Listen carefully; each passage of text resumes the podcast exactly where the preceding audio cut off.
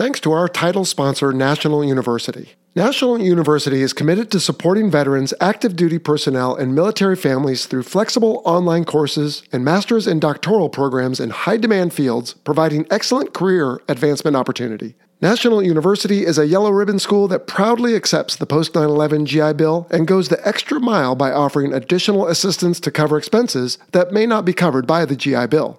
To learn more, visit nu.edu forward slash veteran. I, uh, there's really no way to explain on radio just how dark it is out in the middle of the ocean, in the middle of the night, with no stars, no moon, no cultural lighting, and it's your job to land a high performance aircraft on an aircraft carrier. Here, let me have my guest take a stab at it, although, as you'll find out in a few moments, these are not his words. And looking back over everything that I've done in the Navy and in the space program, absolutely nothing matched night carrier aviation. It's more difficult than any of the other things I did, including landing on the moon.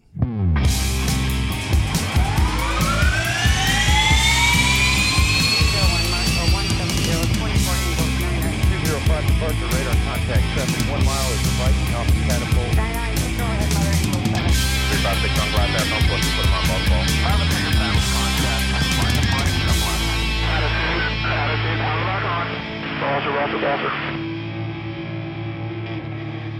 Hello, everyone, and welcome to the Fighter Pilot Podcast, the internet radio show that explores the fascinating world of air combat. My name is Vincent Aiello. I am your host, and this is episode 15. We're talking night carrier landings. So I hope you'll forgive me for the little melodramatic intro there, but man, it really is dark and scary out there. Now, to be fair, sometimes there is a moon and sometimes the stars are out, but when it's overcast, it's just dark. I don't know how else to explain it. And it's scary, but we'll get into that in just a little bit. First off, I'm glad you're here. Welcome to the show. If you're just joining us, you'll definitely want to go back and listen to the beginning of this aircraft carrier series. It starts back in episode 11, where we look at the carrier itself in a couple episodes, then we talk day landings in a couple, and now we're going to wrap it up with night landings. Now, before we get to the listener questions, I want to tell you about a couple air shows coming up. First is the one I mentioned on the last episode, and that is the PAX Air Expo at Patuxent River Naval Air Station in Maryland. And that is the weekend of June 3rd, 2nd and 3rd, and it's going to feature the Blue Angels. So if you live in the Washington, D.C. area or you'll be visiting there, you should go check out that show. And the weekend after that, for those of you in the Niagara Falls, New York area, the Thunder of Niagara will be featuring the Thunderbirds, and that will be held at the Niagara Falls Air Reserve Station. So you should go check that one out too if you're in that area. Now, on that note, a couple reasons why I like to recommend air shows. Number one, that is how I got my start when I was about seven years old. My parents took me to air shows. And number two, to be fair, is I've reached out to air shows in an effort to help promote this show. And so we help each other out. If you go to one of those shows, you'll see an ad for this podcast in their program. And I help them to get more folks to go out and check out the show. But even so, you should definitely go take a look because a day at an air show is always a fun time. There's amazing performers, good eats, good things to see, and it's just a great time all around. All right, Let's get to the listener questions now. I'm going to do something a little bit differently, I think, going forward. And that is, many of you have written with really fantastic questions, thank you, uh, but in multiple parts. And then sometimes the different parts are on different topics. So, what I'm going to do now is, if the topic changes, I'm going to answer your first question, and then I will go on to the next person. And then by the time we get to the end, I'll come back around to whatever your next question is if it's on a different subject. That way, everybody has a chance to get their question thrown thrown in the ring. And this week we will start with Steve from Toronto, Canada, who asks, What survival kit is in the seat pan? How long does it last? Skewed mostly to water survival or a general kit for land and sea? Well, great question, Steve. In the FA 18, in the seat pan that we carry with us when we eject out of the aircraft, there is a raft that you will land in. And so, yes, that part, well, you don't land in it, but once you get in the water, you'll get in your raft. So that is, of course, decidedly for the sea survival. But there's also an emergency oxygen bottle for you to breathe on your way down if your mask is still attached to your face. And then inside, yes, there are some survival items drinking water, uh, knife, flares, food, a little bit of food, some sea dye, some sunscreen, a fire starting kit. So that one's obviously not for see so much, and then a whistle and a mirror and a few other things. Now, interestingly, in the F 18, we carry some of the stuff on our chest in the survival vest that we talked about in episode three. But in the F 16, when I had a chance to fly that, at least the gear we wore in the Navy, there was a lot less gear that we wore on us. And so there was a lot more survival gear in the seat pan, including the radio and a few other things. So it does vary. I can't speak to any of the other fighters, but that is the uh, F 18 specifically. All right, James from Australia asks In your refueling episode, you mentioned planes receive fuel midair by weight measure, not a volume measure, like we do at the petrol pump. Anyway, he asks, Why is that? Well, James, uh, we also measure fuel by weight on the ground, not just in midair. And that is because fuel, like pretty much any liquid or really any substance, it will change volume with changes in temperature, but it does not change weight. And so you may have an aircraft that is taking off in very hot temperatures, but 30,000 feet above the ground, it could be 100 degrees Celsius lower than what it was on the ground. And so that fuel is going to cool and the volume will change, but the weight does not.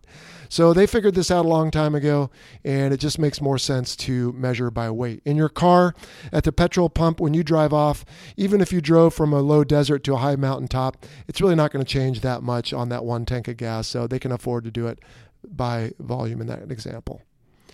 All right, next up, let's take a phone call. Hi, Vincent. This is David in Augusta, Georgia. What was your favorite platform to tank from? And what was the procedure if the basket broke off and got hung up on your probe? Would you still trap aboard ship or would you divert to a land base? Thanks a lot. Good question, David. You know, I'm looking back in my mind's eye here on all the aircraft I've tanked off, and let me see if I can rattle some off. C 130, S 3, F 18, KC 135, KC 10, British Nimrod.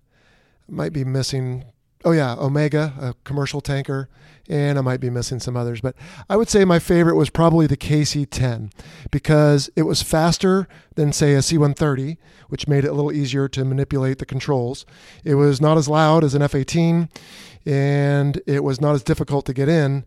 Actually, it was more difficult to get in than a KC 135, but it was a little easier to stay in once you were in and receive your fuel. So, probably the KC 10. Now, to your second part, if the basket breaks off due to some form of error, whether it's on you or the basket itself, then it depends. And I'm, again, regretful of using that answer, but it really does. If you're off the coast of Southern California, you're probably just going to go back and land at the base. If you are somewhere in the middle of the ocean, of course you have no choice. And if you're somewhere neutral, but you know there's a field nearby that you could use, but it's in other countries and it's maybe just easier to bring you aboard, then they typically would. And I never was on a ship where this happened, but in hearing stories, what they would do is they would just clear what's called the foul lines, which are the lines just outside of where aircraft land, so that if this thing came flying off on the trap, then everybody would be clear. So they would just bring you aboard. You'd try to fly it the best you could without it distracting you too much. And if it came whipping off, well, if it came to a stop, they'd grab it and hang it over the chair in your ready room. or if it went off the edge, then it was gone anyway. So, all right, good question. All right, let's move on to Jeff from Nashville, Tennessee, who asks At high speeds, does the wind moving over the canopy create an additional environmental noise in the cockpit? And same for aircraft outside in formation as well. Yes, Jeff, the F 18 had what was affectionately called the Hornet hum. At about 480 knots, you just get this resonance or noise. I don't know, really know what it was, but it definitely had a little bit more of a growl to it that just sounded cool even from inside the cockpit.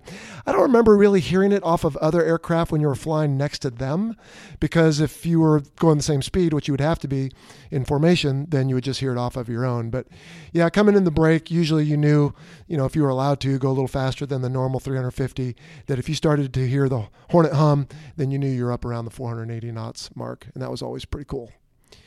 All right, Mike Mark from Montreal, Quebec asks From your experience, how much is discussed or taught about John Boyd and his concepts and theories, including aerial attack study, energy maneuverability, OODA loop cycles, etc.? How much credit is given to him? Thanks for your question, Mike Mark. You know, I honestly did not know that much about John Boyd for most of my career until a friend of mine sent me his book out on deployment and I read it and really loved it. And I used one of his quotes, well, the author's quotes uh, of that book written about John Boyd in my retirement speech a little over a year ago. So, tremendous man, really had an amazing influence on a lot of important aircraft like the A 10, the F 16, the F 15, et cetera. But we had used his EM or energy maneuverability diagrams in Top Gun, and I didn't even know they were his. So, to answer your question, not much credit, frankly. Uh, but for everyone else, just real quickly, essentially what you do is you take two airplanes, let's say an F 16 and a MiG 29, and you assume they both have 50% fuel. They're at 15,000 feet, and they are carrying a certain loadout, which is written right there in the fine print. And what you do is you overlay the performance of each of them so that you can come up with a game plan if you're, let's say, the F 16 pilot to say that, oh, look, I have a better turn rate meaning I turn more degrees per second than him, but he has a better turn radius, meaning he is radius of circle in the turn is smaller. And those are just two arbitrary examples that may or may not be true. And what it does is it allows you to look at the different altitudes and configurations and airspeeds and come up with a game plan so that if you ever meet one in combat, you can figure out what is going to be the best tactic. But again, I never knew that was John Boyd's. And as far as the OODA loop, which, gosh, I should have probably looked up, observe, orient, oh dear, I don't know. There's something else in there, and I'll probably go back and edit this out. But anyway, it's you know it's fairly well known by most people, and it is uh, it's it's something we I think do in certain circles, but truthfully, it's not something I seriously considered in a lot of our day-to-day operations, and never knew it was John Boyd's until I read the book. All right, I think that is going to be all we have time for for questions this week. I want to jump right into our interview with Lieutenant Commander Trey Kalish, call sign Fish.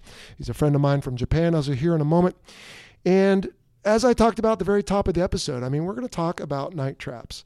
And we might not spend very much time talking about the actual ball flying because it's not that different than what we talked about on the previous episode with Farva, except that it's dark and you just have to keep doing meatball lineup angle of attack, but you don't have the peripheral vision. And we will certainly uh, touch on that here in this interview. Also, he does mention the words or letters OIF, and that made sense to me at the time, and I didn't think to explain it, but you probably maybe also know that as Operation Iraqi Freedom, which ended eh, a few years back now, but that was, some people call it Desert Storm 2, but from 2003 till about 2000, I want to say 10 or 12. And there's a lot of other terms that we throw out in this one. We will do our best to explain them as we go. And you will find them on the glossary tab of the website. So you can always go look at that. It's a repository for different terms and jargon we use in fighter aviation. And so it's kind of fun writing those in there. And if you have any feedback, please let me know because haven't heard much about it yet. All right, with that, let's talk about those scary night traps. All right, today on the Fighter Pilot Podcast, we are joined by Lieutenant Commander Trey Collish, call sign Fish. Fish, welcome to the show, bud. Okay, thank you. And uh, we're going to talk about night carrier landings. So you've heard Farva's Yes. episodes? Yeah, listen to Farva's. Okay, so you know, obviously you knew all that stuff, but now you know what he talked about. Yes. So we're going to pick it up today with a discussion on night stuff, and we'll throw in a few other things. But before we do, give us a quick summary of where you are, where you've been, how you came to be, Sure. who and what you are. Sure, we'll do. Um, I grew up in the Navy. Um, my dad was a C 2 pilot. Uh, we lived in Sigonella, Sicily for three years of my life there as a young boy. Uh, unfortunately, he passed away in an aircraft accident, not in the Navy.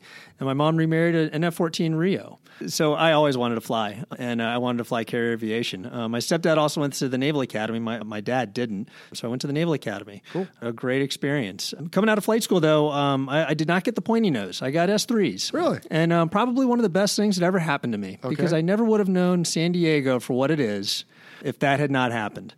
And uh, I did get a Super Hornet transition because all the S3s went away. And I got to fly. Uh, I went through the RAG and Lemoore. Uh, so my wife and I got to experience that and knew we never wanted to do it again. And um, we went to Japan. We decided to just keep going west from Jacksonville.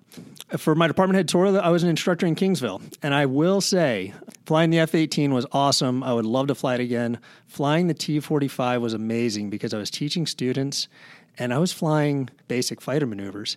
That was all I did, two to three times a day. That must have been pretty cool. Two years. or we'd go to El Centro and drop bombs or do low levels. So that brought me here to San Diego. When I was done with that, they um, a weird transition uh, into the amphibious community, doing air command and control. Uh, I knew what I wanted to do with the rest of my life, though, and that was we wanted to stay here in San Diego. So I uh, sought a set of follow-on orders here in San Diego that would uh, keep me on the amphibious base and here in Coronado, which ain't too shabby. And um, so that's where I am now, and, and I'm an instructor in expeditionary warfare, teaching guys about air command and control. Dude, I could have you back on all kinds of different episodes because I can't tell you how many questions I get from young people who want to be fighter pilots and they want an episode on flight school and how to best prepare themselves. So we can almost do one of those, plus the uh, close air support forward air controller. That those terms have come up a few times on this show. I could give you a lot of lessons on what not to do in flight school. Well, you're not our first S3 guest. Our very first episode with Sunshine, who just came back on a Facebook Live question and answer segment, was an S3 guy. Do you know Brian Sinclair? it sounds familiar. If I saw his face, I'm sure I'd recognize him. Oh yeah, him. well you'd see it with a smile because the dude's just as happy as can be. But anyway, he was an S three guy as well. So it was, your JO tour in Japan. That's when we met, right? Because I was the was, air wing operations officer out there. Okay. Right. And during that tour, you were a landing signal officer. Is that correct? Yes, I was. Okay, so you have the credibility to talk about what we're going to cover here today. Did you do any waving at the RAG, as you call it, or the FRS? I did not. So in the transition from S3s to F18s, I did not get an opportunity to be an instructor in the S3 or the F18. I went straight into a transition, then back out into the operational fleet. I did get you know what we call a, a wing qual, so I had the highest qualification you could have as an LSO. Fortunately, though, and, and all that, I got some really great waving experience. I got to wave the two last Tomcat squadrons in the Navy Oh, cool. on their last deployment. Of course, I got to wave S3s. I was still on the carrier when you had a bunch of different aircraft, not just all Super Hornets. Right. And then I got really fortunate when I went to Japan. They needed another LSO. Typically, that wouldn't happen where I would keep waving, but they needed an LSO. They didn't have somebody. I was already trained up, so I got to wave again, and it was awesome. I did it for about a year. Very cool. Yeah, Farva talked about the different quals and the wing qual on the previous episode. So I oh, think right. listeners are hopefully familiar with that. Excellent. Well, we are going to tap into that knowledge of yours. And I don't, when was your last night trap, by the way? For me, it was 2009, which was You in were- Japan. When that's we were- right. That's right. So Yeah. you were you're not far off from me. Mine was Okay. in September of 2010. Okay. Well, hopefully we still have the credibility, and I know we both did a little research to remind ourselves here. So, anyway, let's set the stage. And again, anyone who's listening to this who hasn't listened to episodes 13 and 14 should probably go back and check that out first because we talked there about the equipment and the procedures and, you know, the case one and the case two. But today I want to touch on the case three, which we can also do in the daytime if the weather's poor enough. Mm-hmm. But let's start with that, and then let's just kind of follow it chronologically from when we let's say check in with Marshall. and We don't have to necessarily talk about all the comms side of it unless it comes to your mind, and I'm sure people will find that interesting. But let's talk about where we hold and how we commence, and then what happens all the way down the chute. And then if we have some time, maybe we can even talk a little bit more about flying the ball because I get a lot of questions on that. I think Farva touched on it a little, but of course, when you turn the lights off, it's a whole different animal. And I, don't, I don't know about you, but I don't miss it. Not one bit. But um, let's let's say the two of us are out flying in separate aircraft, and we finish our night mission. Whether it's let's just say we're doing intercepts air to air, pretty benign usually. And if you're the lead of me, you're going to probably do one or two final checks, and you're going to say, "All right, dude, see you later." And I'm going to go off on my own, and you're going to go off on your own. So, what's the first thing you're going to do at that point when it's let's say 15 minutes prior to recovery, but you know you don't have much fuel to go do anything else really. Well, before I get into that, I just want to share a quote that I found uh, from uh, Captain Pete Conrad. If uh, anybody's a space buff, you would know him as being one of the Gemini astronauts, so right after the Mercury 7. So he was one of our pioneers in space. Well, he said he was a naval aviator, and he said, in looking back over everything that I've done in the Navy and in the space program, I think absolutely nothing matched night carrier aviation. I still think that separates the men from the boys. It's more difficult than any of the other things I did, including landing on the moon. Wow. So, if that puts it into perspective, with that as a preface, let's, right. let's so, jump right into so it. So here we go. So I've just kissed my wingman off after checking in with Strike, and now we're checking in with Marshall, and I'll check in with Marshall and tell them I'm 102. That's your side number. That's my side number. So 102 on the 250 for 42.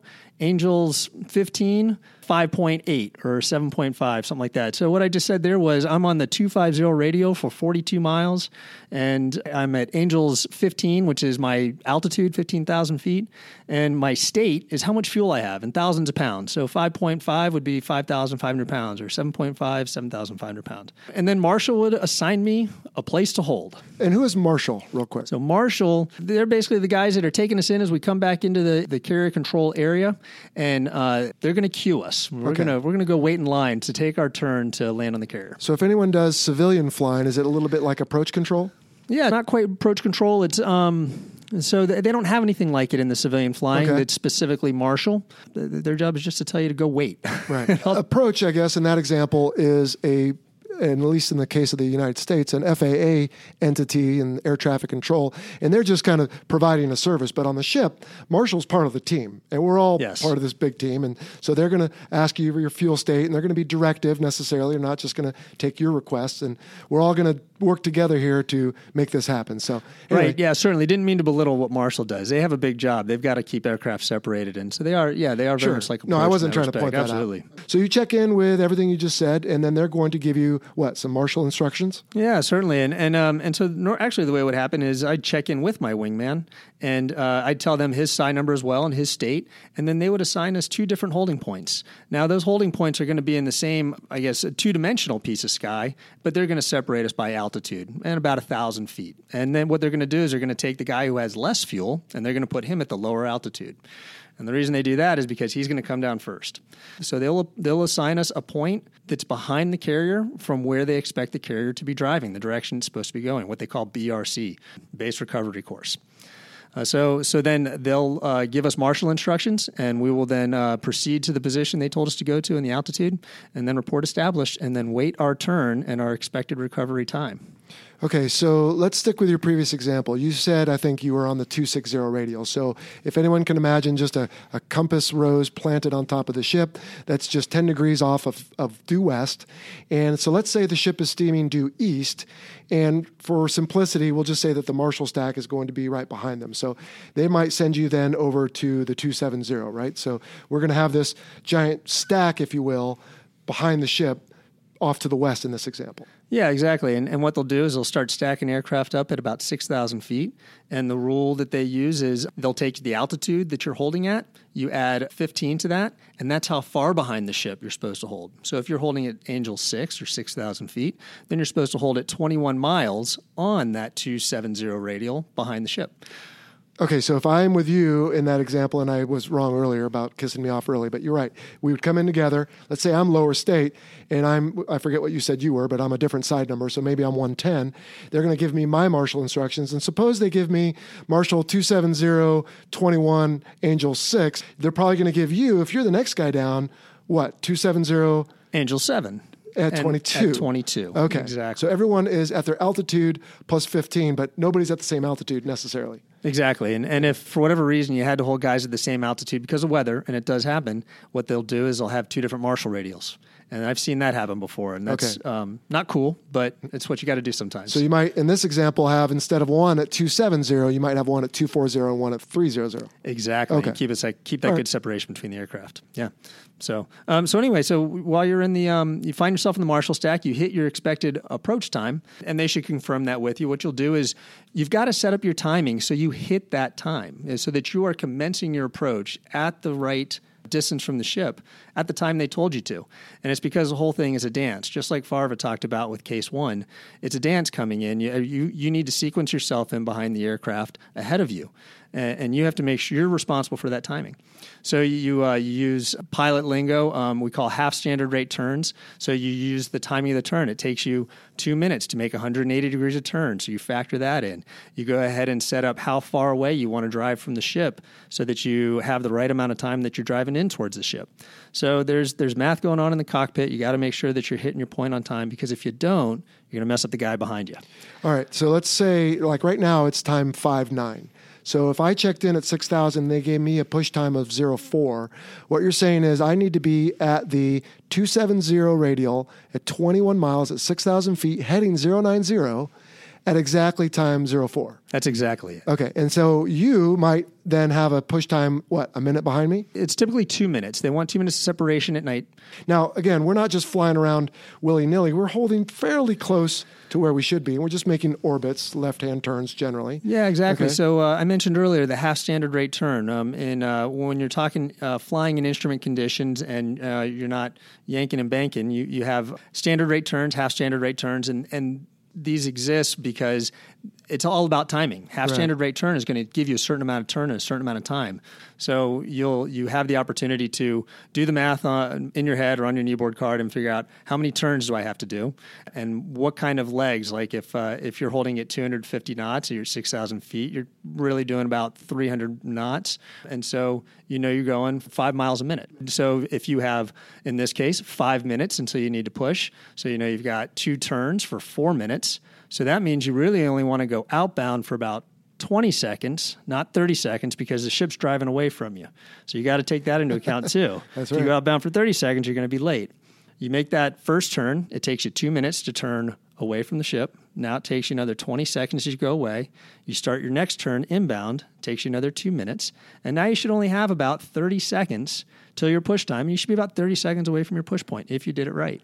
If we have listeners who don't like numbers, they might be throwing up right now. But, uh, ho- hopefully not. But this is what pilots have to deal with. So, Fish, I don't know about you. What I used to do, I'll tell you, is I would hold a minute away from the point. So, if we were using 21 miles, I would hold, like you said, about 25, 26 miles. And then I would just do turns out there.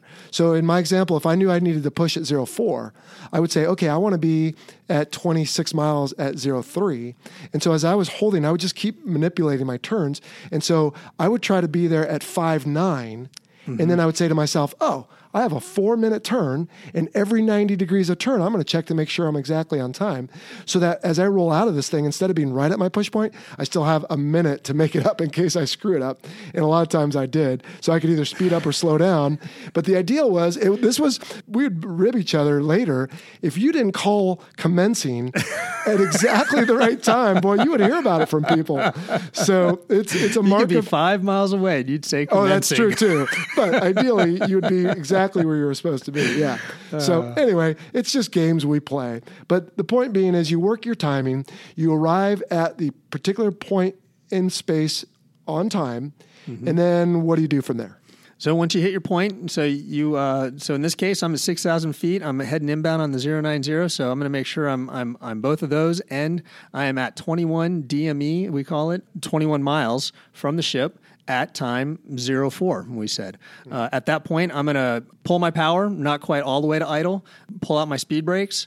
And lower the nose so that I, I attain a 4,000 foot per minute rate of descent. And I'm going to come up with a radio and say 102 commencing 7.2 Right. um, in a Super Hornet. And did we also say the altimeter? It's been a little while. Did we used to? Uh, and we would, yes, we would read back the altimeter. You'd always read back the altimeter because uh, that's You know kind of you're the- important when you get to the bottom. Right, you know you're at the right altitude. Right. All right, so you're you're coming downhill. Your throttles are back. Your speed brakes are open, and of course we started this scenario at six, but a lot of times the fighters will be up around eight or nine or ten, so you have a little more time to come down. Right. But then at one point we're going to shallow out the rate of descent. Yeah. So once you hit, um, we call it platform. You hit five thousand feet, and the reason we, we the reason we use uh, five thousand feet as a number is because that's where our radalts become active. Um, so our rad, our radar altimeter. And so you get this uh, uh, radar frequency bouncing off the water or off the ground, and it tells you exactly how high you are. It's uh, more accurate for your above ground level um, than just using a, uh, a barometric altimeter. So once you hit 5,000 feet, that's when your radalt will go off. You check to make sure it goes off. So you got to listen for the beep. If it doesn't go off, now you know you've got a bad radalt, or maybe you didn't set it to 5,000 feet during the flight, which, you know, uh, so that's a learning point. Bring that back to the debrief. Yeah, for sure. But, um, Also, and- that can be an indicator when that has happened to me, and I won't pretend it hasn't.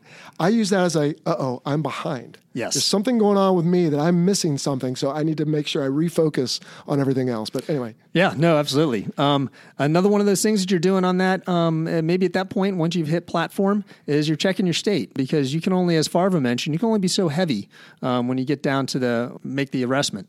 And so you start thinking about your state and you're like, okay, how much gas am I going to have when I hit 10 miles and I start to dirty up. Because if you haven't dumped the gas by then, that's your last chance. So, so there are a couple different things you're thinking about once you hit platform. But the other thing you're doing too, and probably the first thing you should do is you're saying you've got a good tone, a good R, which means you uh, your radalt works, and you're seeing that R in your HUD telling you you got uh, radalt, uh, and you uh, you arrest your rate of descent. Now you're only coming down at 2,500 feet per minute. You brought the speed brakes in, and you're looking for that 10 mile wicket where you're going to dirty up, which means put your gear and your flaps down and start slowing down to 150 knots. Now, real quick on fuel. So, if you're too heavy, we have the ability to dump it. Now, if you're carrying too much ordnance, generally we don't do this, but you could jettison it. But what if I'm too low on fuel and I realize that at 10 miles? Can I just pull up to the tanker?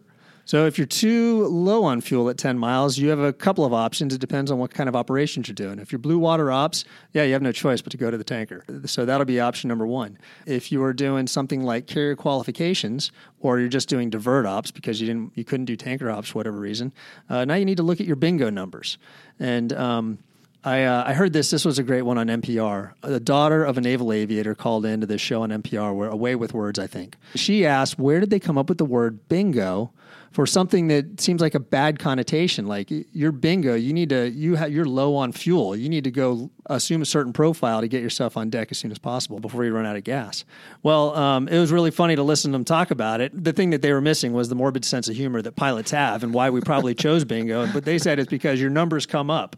I was like, yeah, that's darn right. Your numbers come up when you hit bingo fuel, right. and you need to adhere to a very strict uh, climb profile and then pull back on the throttle and then uh, essentially assume as good a, as close to a glide as you can in a jet plane. Right. so you're trying to be as efficient as possible, so you have options to go to a divert. But I think what you need to tell the listener here, and I'll just tell them for you, is if I get to 10 miles and suddenly tell the world that, oh, sorry, I'm really low on fuel, I'm probably going to get a talking to. You'll definitely get a talking to, but if they didn't know that you were low on fuel from the five other times that you told them your right. state on the way down, then you actually might have a fuel issue. Oh, you know, all of a sudden, you sure. know, you're like, well, wait a second, I'm leaking fuel, or maybe you realize you left your dumps on. Ooh, that's not a good thing. Yeah, that's either. never good. So okay, um, but yeah, definitely, um, being low on fuel uh, ain't a good thing, and if uh, if you don't have enough to make the pass, they're going to send you to the tanker. Okay, or the if it's just enough for one, then they'll t- the tanker will hawk you, as we talked about in episode four, I believe it was. If you've always dreamt of a career in aviation while keeping your feet on the ground, then Aircorps Aviation is the place for you. Since 2008, Aircorps Aviation has been at the forefront of modernizing the airworthiness of legacy aircraft dating back to World War II. Their dedicated team specializes in numerous aerospace disciplines, including manufacturing, fabrication, restoration, and support, all while incorporating state of the art technology. In 2024, Aircorps Aviation is expanding its team with job openings in engineering and computer aided design, quality, fabrication, and restoration. Live where others vacation in northern Minnesota while enjoying paid time off, health insurance and savings accounts, retirement plans, life insurance, and best of all, most Fridays off. If you're ready to be a part of a team fulfilling dreams through the preservation of historical aircraft, visit aircorpsaviation.com slash careers and take your first step towards an exciting career in aviation. That's aircorpsaviation.com slash careers. Visit today. All right, so you get to 10 miles, you slow down your speed of descent, if you will, the, the rate that you're heading towards the water, always good for self preservation. Right. And like you said, at 10 miles from the ship now, you're starting to configure for landing. Yeah, certainly. So now you're at uh, uh, 1,200 feet, or Angels 1.2, and uh, you have put your gear and your flaps down. You're getting slowed down to 150 knots, and you're now uh, looking to make sure that um, one of the two systems, the precision approach systems that the carrier has, is working. And ideally, you'd like them both to be working. And if you could only have one, you'd rather have ACLS which uh, stands for Automated Carrier Landing System. Um, the other one is ICLS, and stands for Instrument Carrier Landing System. Now, the difference between them is automated is a two way communication with the ship. So you actually get more precise information on ACLS. It accounts for things like the movement of the ship, the movement of your aircraft, the winds, pitching deck, if the deck is moving up and down a lot, that'll affect the glide slope reading you're getting. So everybody wants uh, ACLS, which we call needles.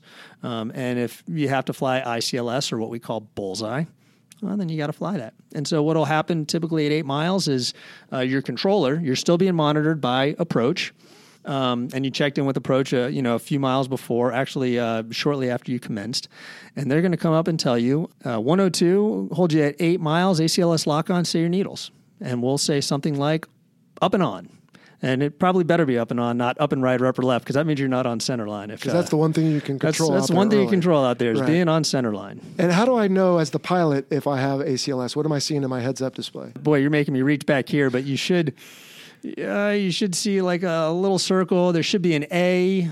Uh, it should say ACLS. It's been a long time There's since I looked at that HUD. right? Yeah, there, I mean, there's a There's circle, right? You put the circle on the That's right. You put the circle on, on the, velocity vector. On the velocity vector. That's and it right. fits That's what it perfectly inside, and as long as those two are coincident, you're good. But the ICLS, again, if anyone flies civilian, is a lot like just regular old ILS, right? It You is. Just get those two Yes. lines that intersect. Okay. Yes, and if you were in the S three, they looked just the same. They was just Oh, wow. They they looked they, yeah because we didn't have a HUD in the S three, so it was just uh, regular ILS needles. It was just that the ACLS needles were solid, and Okay. the ICLS would move around a lot. Huh, all right.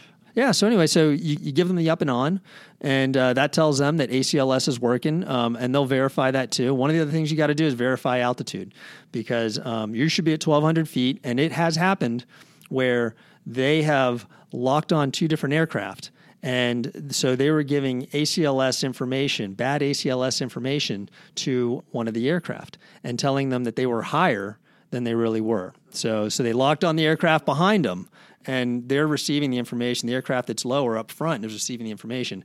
Um, that's a bad day when your instruments are telling you that you're high and you're really low. It's, So you got to verify it. You're always checking your. So when you when when you hit um, five miles, you're going to slow to on speed. When you hit three miles, that's when you're going to tip over and you're going to start this descent, capturing this three and a half degree glide slope. Um, so you gotta you gotta back up your numbers.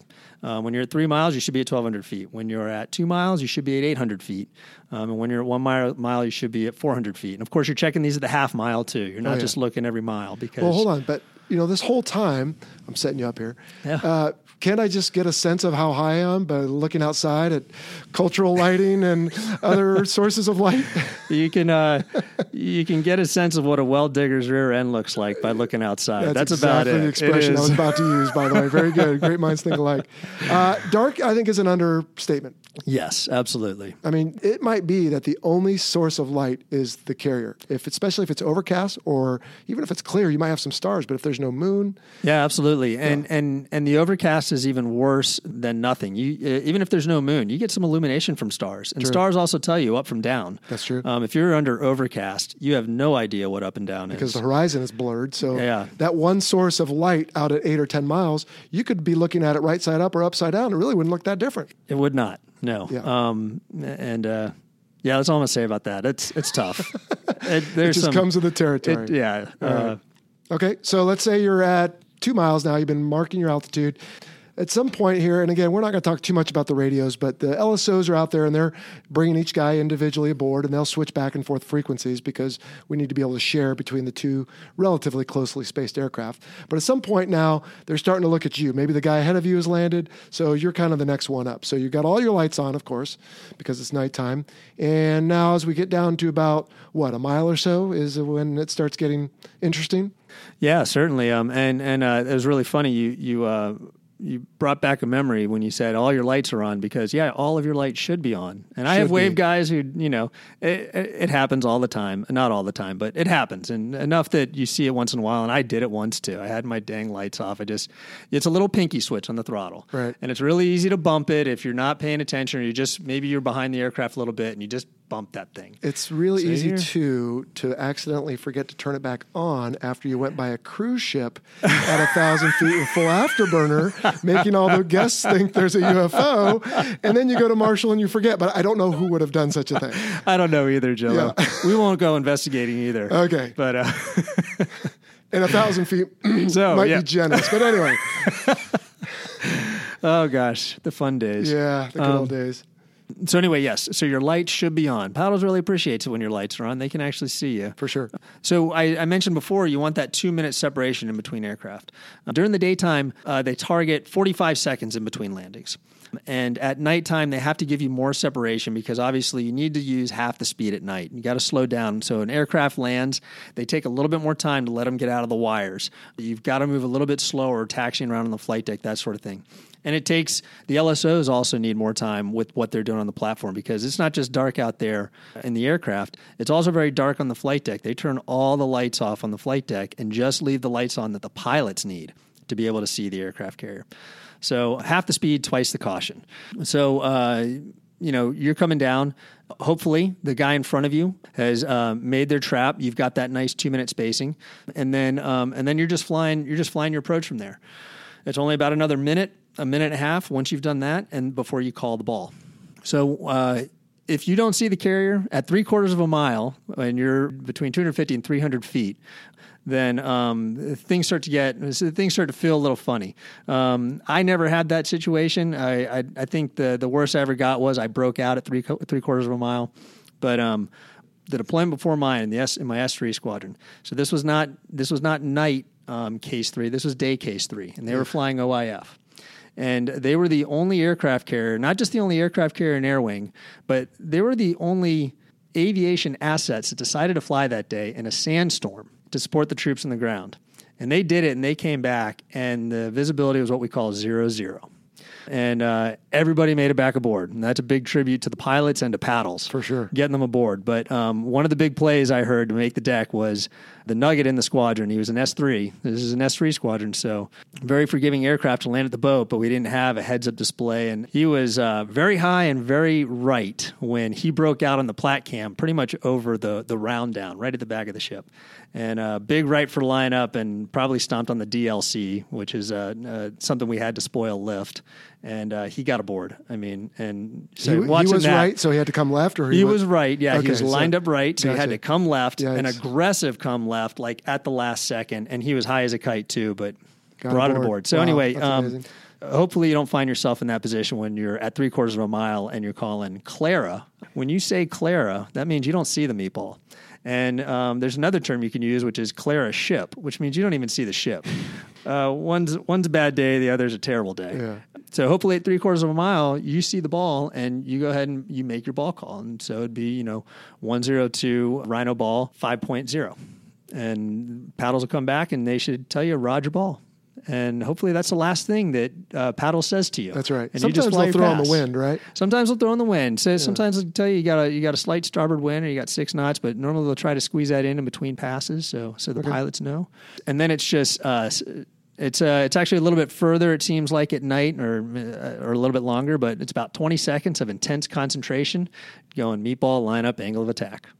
Same thing as we talked about on the previous episodes, except now it's dark and you're trying to make sense out of the lights, which, oh, by the way, could be changing if you, the ship is moving, not moving through the water, but up and down with swells. Oh, excellent! So now we get into pitching deck. Oh, dear. Oh yeah, and uh, and pitching deck is one thing during the daytime. At night, it just is is just not fun. And you get you get a lot of pitching deck in the South Pacific, over by Australia. Carriers do fine in choppy seas when there are swells and there's lo- a lot of longitude in between those waves. Now the carrier really starts to move, and we got a lot of that. And so you'll you'll see a whole lot of flight deck at one minute, which means you see a lot of lights, and then you see a lot fewer lights all of a sudden. and uh, and the the lens can keep up with about plus or minus three feet of movement, but when you start hitting plus or minus six, seven, eight, the lens isn't keeping up. And so um, so now you're getting bad information from the meatball, and this is about the time the paddles are going to start talking to you too what paddles is looking for one is that you're keeping a good a good state on the jet. You're not getting slow he knows if you're slow or not by an aoa indexer we call it that, that is in the nose gear. And that is colored. If he sees an amber color he knows you're on speed. On speed is the optimal attitude of the jet to land and catch a wire. If you see a red that means you're fast. So you don't so you're actually flatter you're shallower. Mm-hmm. And correspondingly in the aircraft you're actually seeing a faster indicated airspeed. And then what paddles absolutely does not want to see is a green. And so if he sees that green light, you're slow. And if it's pitching deck and there's no horizon, he's really pissed off at Yeah. you, actually. He's going to give you a really angry power call. Oh, um, Haven't we all? Probably from you, yeah. but I'm sure it was well earned. Now, in the daytime, you don't use these lights, right? You just kind of look at the whole airplane. Exactly. During the daytime, we can judge the attitude. You have the lights to reference as well, but at night, that's all you got. Pretty much those lights, and then some other position lights and formation lights and yeah, strobes. Yeah, stuff. absolutely. And so, yeah, so now I, uh, we, we've done a very graceful transition from being in the cockpit to now I'm standing on the platform and I'm looking out at the aircraft and I'm trying to determine is this guy, is he flying a safe enough flight path and jet attitude to come aboard? And at night, it's even trickier because you don't have a horizon. Now, if you're lucky, and oftentimes you did, you had a plane guard out there. Now, the plane guard was a small boy, so a destroyer or a cruiser that was attached to the battle group. And if they they would have their mast lights on, but their job was to be 2,000 yards behind the ship in case an aircraft went in the water. Pilot had to eject because they would be there available to help in the recovery. So if you had a plane guard back there, then you could use that as a horizon, and that would help you out a little bit. If uh, if you didn't, it really you really had to rely on experience. There was a lot of experience that came to play there, especially if there was there were some nights, especially in the Persian Gulf, where there was no horizon. Um, where you might get lucky is if you had some oil fires out there. so there's oil platforms. But the ship that's following us can provide a reference so that you can hopefully maybe see trends, right? Because if you're just Yes. looking at this light source, it could be climbing or descending. And of course, once you've done it a lot, then you probably get a sixth sense about it. But otherwise, it's very, very difficult to judge is this person coming down too quickly or because being too high is also dangerous, not just too low. Yes, absolutely. In fact, um, I was uh, what scared me more was guys that were too high because you know they're pulling the power back. They're trying to get back on glide slope, and so they'll start pulling the throttle back. And the last thing that you want is a guy coming into the burble. The burble, if uh, if you recall from the last episode, if they went into it, is because of the way the wind moves over the aircraft carrier, it actually dips down, the, which causes a little suck hole, and that's about you know a couple hundred feet behind the boat, um, out to about a quarter of a mile, and what happens is that wind then bounces off the water and then comes up and creates a rooster tail. So what happens to the aircraft is it feels a, you feel a little bit of a lift and you have to pull the power back because this wind is pushing you up. But then right after that, you're going to go into the burble and you're going to get sucked down. So you have to keep power on the jet. Well, if you have a guy that's high and he's really high, he's pulling power off of his jet and he's probably in the rooster tail at that point and he's getting ready to hit the burble and he's going to come down like a ton of stuff um, and which happened to a buddy of mine. I'm an s3 guy uh, who uh, had transitioned to hornets. Uh, i don't know if you know uh, wells green shrimp. He got high in the hornet and um, he pulled the power back and it was pitching deck and uh, next thing he knew, uh, he, did, he didn't see it coming. Paddles was screaming, power, power, wave off. Um, he slammed into, had a ramp strike, um, collapsed the left main gear, smashed one of the engines, just uh, just fire coming out the back of his aircraft. Of course, he just went, didn't catch any wires or anything. He was just going sliding off the off the angle, and uh, he punched out just in time.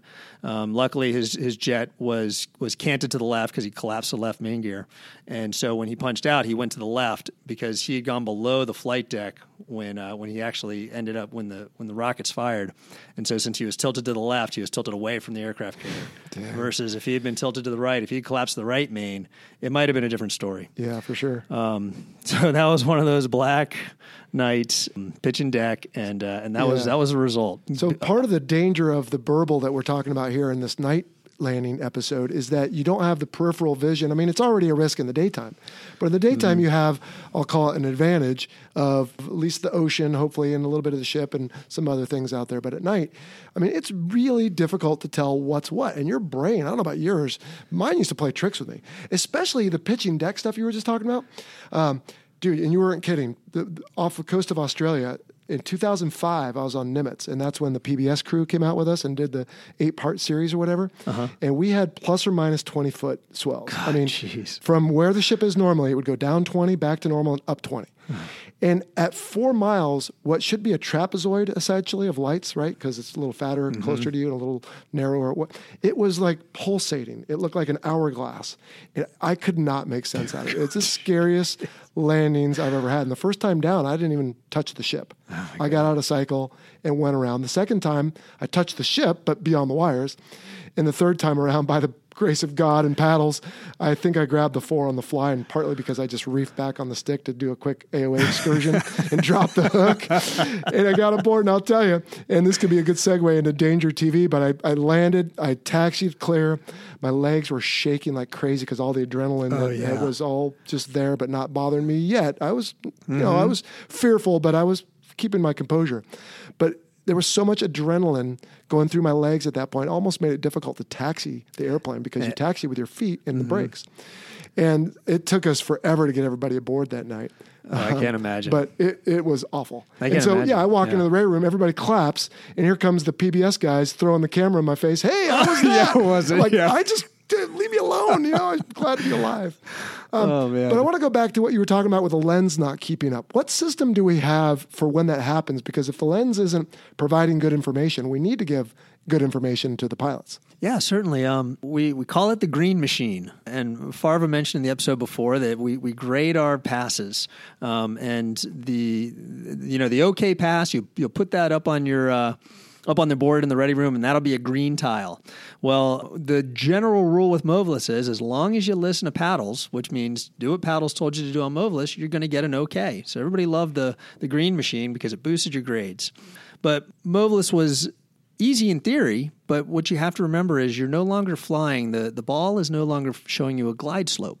It is paddles actually communicating to you through light, telling you to add power or to pull power. Okay, so hold on. Let's go back. So MOVLAS, I believe, is correct me if I'm wrong, manually operated visual landing aid system. Yes, that's wow, exactly even it. the There you go, Okay. right? so now I've got a fake ball where, unlike what Farva was saying, was you only see a certain lens uh, illuminate when you're at a certain spot in the sky. Now you paddles, when I'm coming aboard, can tell me, okay, here comes Jello, and here's what I want him to do. So I'm going to show him this, and I could be dragging along my main wheels in the water, and you could show me high. exactly. And so and so um, the Not to say you would do that, but I just to make the point. You're right. Exactly. Would not do that. But um, the way Paddles does it is we have uh, we have a handle that he just raises up and raises down, and so at some point there's a detent where it's the middle, and then you can you can raise it all the way to the top to show them you know a full high um, that they're high. Really, what you're telling them is I want you to pull power, or you can drop it all the way to the bottom, and you can show them, uh, and it, it's even it even has a red ball at the bottom um, to show them that you want want them to um, add power. So you've got your you've got the MOVLAS stick in one hand, and you've got your phone in the other hand, your radio phone up to your ear, and your uh, you may or may not be talking to the pilot as well, but you will basically what you're trying to do on MOVLAS is bring the pilot across the ramp. Farva said, you know, if you're flying the ball and trying to land on three wire, you want about 14 feet of clearance. Typically, paddles would go for 10 feet of clearance when flying MOVLAS, because what they're trying to actually do is get you into a shallower, more powered up state as you're crossing the ramp. So what we don't want is to have you high as a kite when you get to the burble. And so that's what what paddles is trying to to avoid. So we'll we'll typically have you bring it down a little bit by showing you a high ball. So you pull a little bit of power and then as you're going through that burble, we're getting you that showing you that low ball so you're coming on with the power a little bit and we'll bring you in a little bit shallower glide slope um, into. And typically there we're you know we're trying to get the two wire. We want to get you down a little bit sooner when we're flying MOVLAS A safe recovery. but a safe recovery. if you're doing that, you've got to have some coordination because you're showing me something, you're also talking to me, you got your phone. But what am I doing as the pilot? Do I fly it any different if I know it's MOVLAS? Exactly. So they, they tell you don't fly it any differently. You're supposed to fly it just like it's the ball. So if you see a high ball, you're supposed to pull some power. If you see a low ball, you're supposed to add power. But it, it, it definitely does help to know that it's MOVLAS. Actually, maybe it doesn't. I think one day, I think one day, actually, I had no idea it was MOVLAS, and I just flew it like it was a regular ball, and it was the smoothest probably pass did I ever okay. flew. It was like, But they will typically say something, they being paddles, because Yeah. for the F 18 Hornet, we had to be at a lower fuel weight, or Right. total weight, I should say, mm-hmm. which is usually fuel. And then for everybody else, it just makes you know that, okay, you can't just afford to gun deck this thing. Not that we do anyway, but just it's just more information. And information is usually power. All right, so real quick though, going back to ACLS, because that is a two way system, that gives us the capability to actually do an auto land as well. Yeah, right? absolutely. So what do I do there? I just there's some buttons I push. It's not important to say which, but there's buttons I can push that couple the flight Yep. controls to the ACLS, and then I can also push an auto throttles. And at that point, I can land hands off. Yeah, certainly. Uh, we call that mode one. So if you fly a mode one approach, um, that means that the uh, the computers are flying it for you. So the ship's computer's talking to your aircraft computer. Uh, like you said, you just have to push a couple buttons, engage a couple autopilots, and uh, well, you could put your no, you wouldn't put your hands on the towel racks, uh, the little handlebars up on the canopy. That's no, you wouldn't Yeah. do that. I never did one, but I I understand people would usually hawk the You would hawk the controls. You Yeah. would, you'd be you'd have your hands right over the throttle and the uh, and the stick, ready to click out um, in a heartbeat. Gotcha. Um, but yeah, uh, mode one, I only saw a couple of those from the platform. Uh, I never did one myself either. The ones that I saw, uh, the system worked pretty great. I was like, Yeah. yeah, good on you. Hey. All right, dude. I know we could talk about this forever. Unfortunately, we're kind of running out of time from the spaces that we're using here, which I'm sure the listener doesn't care about, but we've got other people wanting to use this room. but effectively, we've talked about just how dark it is, how difficult it is. And of course, if you bolter, we talked about the pattern for the daytime, but at nighttime you do something slightly different. But they'll direct you back around, and you get another chance at it, or if you wave off for that matter. Right. Uh, and then when you land, you go shut down, and we talked a little bit about that. Uh, gosh, what else? I mean, again, there's obviously a lot to this, but what else is there? Well, you know, so uh, it- since we're short on time, we'll just talk about from the inside of the ready room. When you're in the ready room and you're watching night recoveries, it isn't just like, you know, s- some kind of sadomasochistic thing, although it may be too. It's that you're interested on wh- how your buddies are doing and how the recovery's going because the squadron duty officer needs to keep track of that kind of stuff. And you need to know what the state of the aircraft is and, and the state of recoveries. So we would watch people recover on on TV. We called it Danger TV. So um, in the ready room, it was quite an experience. It was uh, one of the things I'll, I'll also never forget about flying at night was um, watching my buddies come down the chute too and try to get aboard and Yeah, for sure. Uh, nervous for them. Yeah, because you want them to do well, but if they do something silly or you know, what, not silly, but if they do something dumb, it's kind of fun to laugh. But in the end, we're all rooting for each other to do well. Yeah, no, absolutely. You just want everybody to get aboard, and, and uh, you feel bad for a guy when he has a night in the barrel, Yeah. which means he goes around several times before Oh, he can yeah. actually get that trap. And I've been there before too, and I think everybody has. I have too, and I've shared it already on a previous episode. So, but everybody's happy when they get aboard and we go to Mid Rats and get cheeseburgers. There you go. That's what it's all about. Well, dude, what's the future hold for you? Well, so I'm getting my MBA now. I've got about two years left in the Navy. Um, I, I would like to fly for the airlines and start my own business, which I understand the airlines afford you the time to be able to start your own business or to run your own podcast, which is pretty great. Um, For sure. So, so that's my goal. Excellent. Well, speaking of that, thank you for coming on Yeah. the Fighter Pilot Podcast, Fish. But we can't let you go Okay. until you explain your call signs. Yeah, it's a it's a terrible story. Everybody has like a, a good story, I'm sure. Uh, most most call signs have terrible stories. I was in Fallon. We had our new battle group commander, so the one star admiral there, and I'm with all the department heads. And I don't know, people are telling jokes, so I tell a joke that was a terrible joke. Everybody just kind of looked at me, and uh, one of the department heads said, uh, "The movie Finding Nemo had just come out." He goes, "Hey, you're clownfish. Tell us a joke." And uh, so they started calling me Clownfish. And so as I got the opportunity, I just went into the clown off and I just started going by fish, and it seemed to fly. So I'm just fish. Okay. All right. Well, that's at least you know we don't get too many guys on the show. It's because of something they did. A lot of them are their names, so that's that's a great story. All right, Fish. Well, thanks for coming on here and giving us a very quick summary of the scariest thing any aviator or apparently astronaut does. And I want to wish you all the best in your last couple of years in the Navy and your transition to the airlines. And unless you got any parting shots, I think we'll wrap it up and get out of here. I do not. Thank you for having me on, Jello. It was a great trip down memory lane. Okay, outstanding. All right, I hope you enjoyed that. And my thanks once again to Fish for coming on the show and sharing his expertise. It's been a few years since either one of us have done it, but it sticks with you the rest of your life, I can tell you, just like Pete Conrad said. Anyway, I just want to amplify a few things we talked about. First, when he said to dirty up, of course, we mean configure for landing. And that he had said was at 10 miles generally from the back of the ship. And I believe the standard now is about eight nautical miles. And the one thing we talked about there was with the gear and the flaps is we never said anything about the arresting hook. And that was understood by us, but not mentioned, that it was already down once we check in with marshal. That's just something you do right then and there. And that way you don't forget to put your hook down. Also, with the uh, lights thing, and I really did do that, by the way. So I hope nobody important's listening who's going to come bust me for it. But hopefully, the people on the ship thought it was funny. Anyway, if you leave your lights off, you still have your AOA indexers, and they will still show you whether you're on speed or fast or slow, like he talked about. So even if you come down with nothing else on, you get that one source of light. And usually by then, paddles won't tell you to turn everything else on because they don't want you to think about it. They'll just wave you off if they can't see you well enough, or they'll bring you aboard and probably downgrade your landing for being an idiot and leaving your lights off like I did.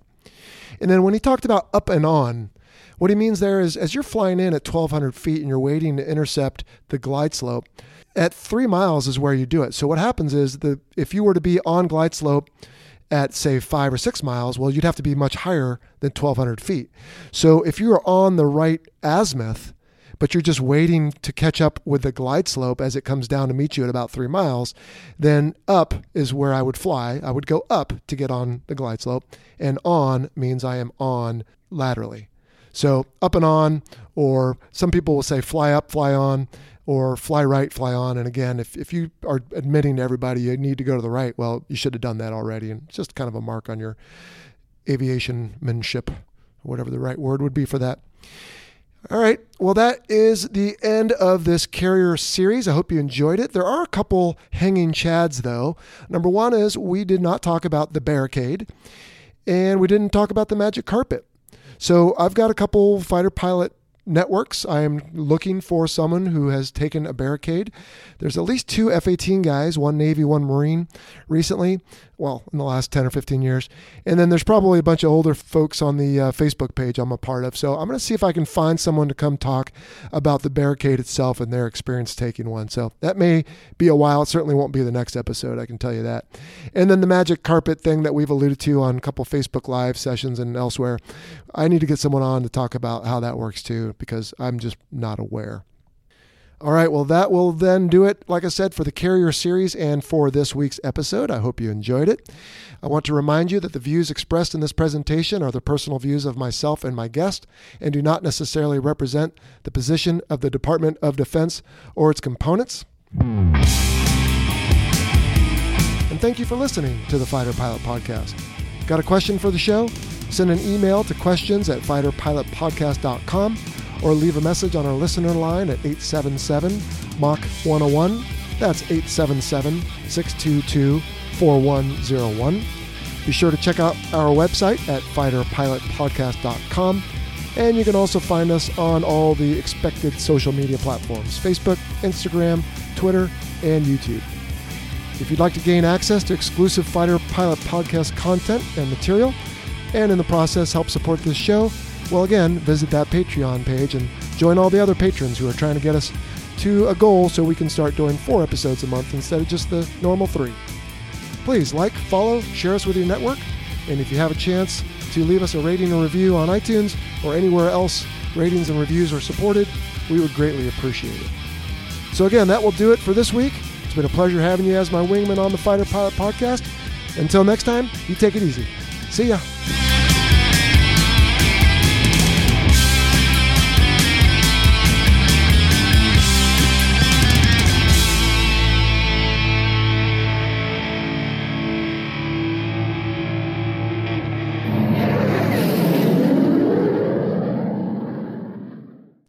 OODA loop.